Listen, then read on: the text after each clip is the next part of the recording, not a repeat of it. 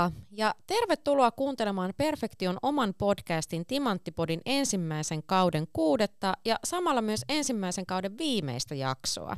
Perfektio auttaa uusia ideoita ja unelmia kasvamaan menestyksekkääksi liiketoiminnaksi. Tässä podcastissa sukelletaan innovaatioiden ja ohjelmistotuotannon maailmaan tavalla, jota muidenkin kuin ohjelmistokehittäjien on helppo seurata ja ymmärtää. Jokaisessa podcast-jaksossa on mukana joko Perfektion oma asiantuntija tai vieraileva asiantuntija avaamassa jakson aihetta. Minun nimeni on Mirka Hautala, olen Perfektion business developer ja mua kiinnostaa se, että mitä kaikkea ohjelmistotuotantoon kuuluu ja haluan ymmärtää, mitkä osatekijät vaikuttavat onnistuneen tuotannon ja asiakastyytyväisyyden syntymiseen. Onko yrityksesi pääliiketoimintaprosessi versonut rinnalleen uuden liiketoiminta-alueen tai idean, jonka haluaisit irrottaa emoyhtiöstä omaksi yrityksekseen? Olet oikeassa paikassa, sillä nyt saat lyhyen oppimäärän spin-off-yrityksiin. Nimittäin tässä 6. jaksossa keskustelemme spin-off-yrityksistä ja kuulet muun muassa, miten säihkyvät spin-off-yritykset syntyvät, milloin on aika irrottautua emoyhtiöstä ja miten Perfektio taikoo spin-offeista yritystaivaan kirkkaimpia tähtiä. Ja entä mitä menestystarinaan tarvitaan sitten, kun spin-off on omillaan? Tähän 6. jaksoon sain vieraakseni Perfektion ensimmäisen spin-off-yrityksen Neurofluxin teknologiajohtajan Felix Lindholmin. Felix on purjehdustaja, pyöräilyä rakastava ja hän jos kuka on oikea henkilö vastaamaan tuleviin kysymyksiin. Moikka Felix. No moikka. Ja lämpimästi tervetuloa podcastin tekoon. Kiitos, kiitos. Ja mukava kun kiireeltäsi ehdit mukaan Aalperiasta tänne Hakaniemeen asti. Me tosiaan tunnetaan toisemme työn kautta, mutta ennen kuin menemme varsinaiseen aiheeseen, niin avaisitko taustaa lyhyesti myös meidän kuulijoille, eli miten päädyit aikanaan Perfektiolle ja sitten Neurofluxin teknologiajohtajaksi? Joo, eli mähän tulin Perfektille silloin, mä olin yksi perustajista 2016, kun me perustettiin Perfektio, ja sitten mä olin tekemässä projektia HSYn kanssa, missä me tehtiin tällaista hackathon-konseptin jatkoa, mikä oli niin kuin jätevesiverkoston datan visualisointia. Ja sitten kun mä olin sitä puuhannut aikani ja se jäi se projekti vähäksi aikaa tauolle, mä tein muita projekteja välissä ja noin poispäin, niin sitten sille jutulle, mikä me oltiin HSYlle tehty, niin rupesi tulemaan kysyntää ja he halusivat tavallaan jatkaa sitä, mutta he ei halunnut sitä niin kuin omaksi työkalukseen sisäiseksi jutuksi, jolloin sitten heräsi tämä kysymys, että voidaanko tämä tehdä joksikuksi tuotteeksi, mitä me voidaan tarjota HSYlle ja mahdollisesti muille vesilaitoksille. Ja sitten tätä ideoitiin jonkun aikaa eteenpäin, ja kun me oltiin saatu siitä semmoinen hyvä paletti, mikä me uskottiin, että on aika toimiva, ja meillä oli silleen hyvää tietoa siitä, että muutkin vesilaitokset on kiinnostuneita siitä, niin me sitten perustettiin Neuroflux.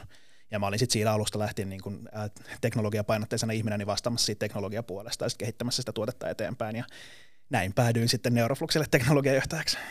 Kiitos Felix. En malta odottaa, että kuulen tosiaan Neurofluxista lisää, mutta tähän alkuun olisi varmastikin niinku syytä avata spin-off niinku termi heille, joille se ei ole entuudestaan tuttu muualta kuin ehkä niinku TV:n spin-off-sarjoista, joista mulle tulee mieleen esimerkki Ysäriltä. On jäänyt toi Beverly Hills 90120-sarjasta syntynyt spin-off Melrose Place ja sittemmin CSI Miamit sun muut. Mutta mikä on spin-off-yritys ja miten sellainen syntyy? Joo, mun mielestä toi TV-sarjan vertaus on sinänsä ihan hyvä, että se on kaikille ymmärrettävä ja se on tavallaan kuvaa sitä aika hyvin myös tässä yritysmaailmassa siinä mielessä, että spin-off-yritys on siis tämmöinen niin kuin jonkun toisen yrityksen, niin siitä tavallaan tämmöinen sivujuonne, mikä jatkuu ja sitten kun se on tarpeeksi tavallaan hieno juttu, jota halutaan kehittää eteenpäin, niin jossain kohtaa voi olla järkevää, että itse asiassa pitäisikö tämän olla oma erillinen yrityksensä, että ei sovellu vaikka sen niin kuin emoyhtiön johonkin palettiin, mitä ne tarjoaa tai muuta vastaavaa, niin sitten saatetaan olla niin, että on järkevämpää tehdä siitä oma erillinen yritys, joka jatkaa sitten tällaisena spin-offina elämäänsä eteenpäin. Miksi sitten niinku miksi se voi olla niinku kannattavaa, että mitä hyötyä siitä on ja sitten taas toisaalta, että mitä riskejä siihen irtaantumiseen liittyy? Joo, no mä vähän viittasinkin jo epämääräisesti just noihin, että siitä voi olla jotain hyötyä jossain tapauksessa näin, niin siis siinä on erilaisia juttuja. Siinä voi olla ihan tällaisia teknisiä asioita, että se tavallaan yritystoiminta on niin kuin helpompi fokusoida järkevästi, kun sillä on joku tämmöinen tarkempi toimiala, eikä se ole vaan niin kuin ison yrityksen eri tuotteita. Sitten toisaalta se voi olla, niin kuin, että se on niille ihmisille, jotka siinä tekee, niin helpompaa, kun ne pystyy tavallaan keskittyä siihen, että niillä on yritys, joka nyt tekee sitä niiden tiettyä spesifiä asiaa, jonka ne haluaa viedä eteenpäin, eikä se ole vaan tämmöinen iso niin kuin, tai osa tällaista isoa muuta yritystä. Ja sitten ihan vaan se, että jos ei se siis sovi sen emoyhtiön tavallaan palettiin, mitä he tarjoaa, niin se spin-off jonkin siitä jo vähän sivuun, niin sitten se kannattaa totta kai, koska ei yritykset halua tehdä sellaista asiaa, joka ei sovi siihen niiden ydinliiketoimintaan. Totta. Riskien puolelta sitten, niin se on tietysti, niin kuin, siinä täytyy olla tavallaan tarkkana, että se spin-offin perustaminen on järkevää, mutta se on niin kuin mun mielestä enemmän vähän sellaista samanlaista kuin kaikkien yrityksien perustamisessa, että sun kannattaa olla varma, että tällä on mitään kysyntää, ja spin-offin kanssa etenkin, koska sulla on se emoyhtiö, mistä sä irtaanut, niin siinä on tavallaan vähän parempi tilaisuus ehkä kartoittaa sille, että tälle niin kuin on kysyntää, mitä tai jotta tehdä, ja että se on niin kuin järkevä liiketoiminta, joka voi toimia, niin mun mielestä ne riskihallintanäkökulmat on aika samat kuin minkä tahansa yrityksen perustamisessa. No, meneekö tässä samaan pakettiin sitten toi niin kuin se ajoitus, että mistä tietää, että milloin niin kuin aika irtaantumiselle on sitten oikea? Joo, se on varmaan näin. Tähän voi olla jollain muulla vielä parempia näkemyksiä kuin just mulla, mutta että niin mä sen näen, että se on paljon just siitä kiinni, että te olette onnistunut jotenkin osoittamaan sen, että tällä teidän niin kuin spin-off-ajatuksella on kysyntää ja niin kuin markkinat on valmiit sille. Parhaassa tapauksessa te olette niin kuin saanut jo valmiiksi asiakkaita, jotka niin kuin haluaa ostaa teiltä, mutta he ei ole vaan vielä voinut ostaa, koska ei ole tätä yritystä, jolta ostaa sitä. Eli just tällaisessa spin-off-tilanteessa niin sen pystyy tavallaan validoimaan etukäteen pidemmälle sen saman asian, niin sit se on ehkä just siitä kyse.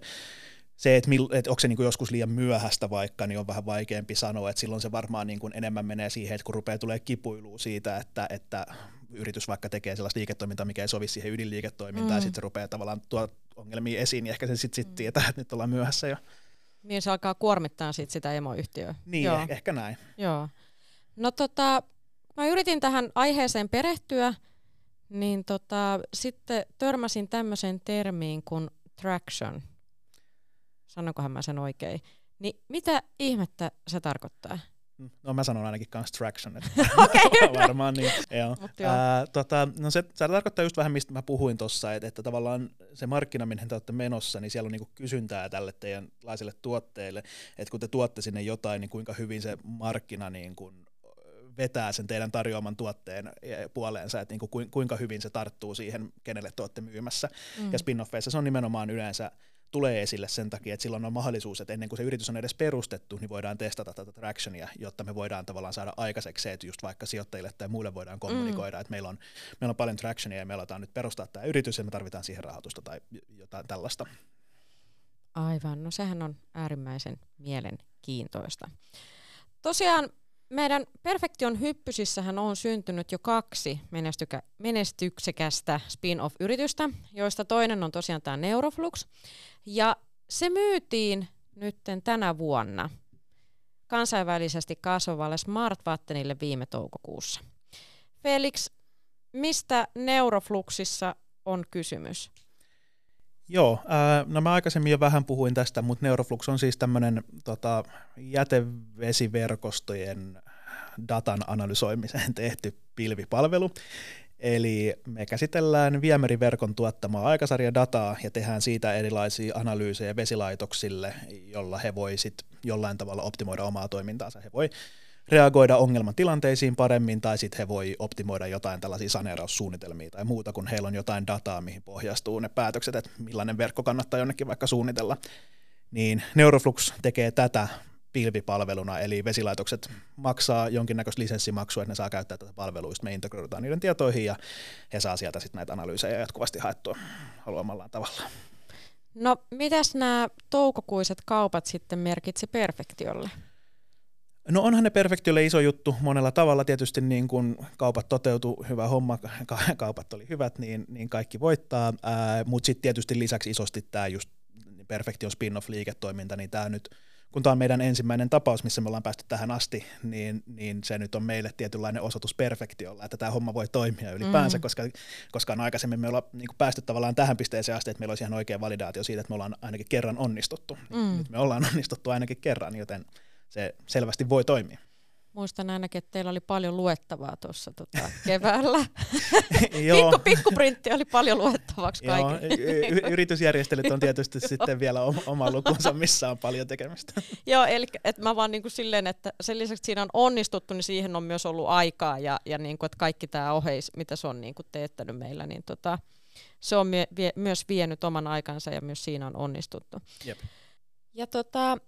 Ja nyt Neurofluxin lähdettyä lentoon, Perfektio jatkaa siis toisen perustamansa spin-off-yrityksen Extravagant Companyn parissa.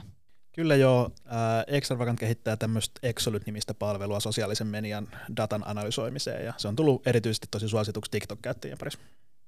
Ja Exolyteahan käytiin myös kesällä esittelemässä myös Rapakon takana Torontossa maineikkaassa Collisions-tapahtumassa, ja on jopa päässyt sijalle 3 Suomen Startup Top 100-listalla tuossa viime syyskuussa. Mutta mua näiden lisäksi kiinnostaisi kuitenkin vielä kuulla niinku asiakkaan näkökulmasta, että mikä esimerkiksi Perfektion Spin-Off Lab on ja miten se toimii? Joo, eli tämä Spin-Off Lab tarjoaa Perfektion asiakkaille teknisen asiantuntijoiden sekä kokemuksen liiketoiminnan kehittämisen alkuvaiheesta erilaisten tällaisten kokeilukulttuurin sisältyvien menetelmien avulla. No, miten sitten matka jatkuu sitten, kun liiketoimintaidea on hiottu timantiksi ja Spin-off on valmis levittämään omat siipensä? No, siitä sitten se varmaan jatkuu kullakin yrityksellä tavallaan omalla tavallaan, eli yrityksillä on toki erilaisia tavoitteita, mihin ne tähtää ja millaista kasvua ne rakentaa ja niin poispäin, niin se on sitten tavallaan sen spin-offin niin kun yrityksen suunnitelman mukainen sit se reitti, että mihin siinä sitten mennäänkään. Kiitos Felix. Kiitos. Tähän on hyvä lopettaa tämänkertainen jaksomme ja kiitos hei asiantuntivista kommenteista ja vierailusta Timanttipodissa. Ja toivottavasti kuulijoillekin jäi tästä jaksosta jotain uutta mieleen. Ja muistakaa, että aiheideoita ja muita kysymyksiä podiin liittyen voi lähettää meille osoitteeseen timanttipodi@perfektio.fi.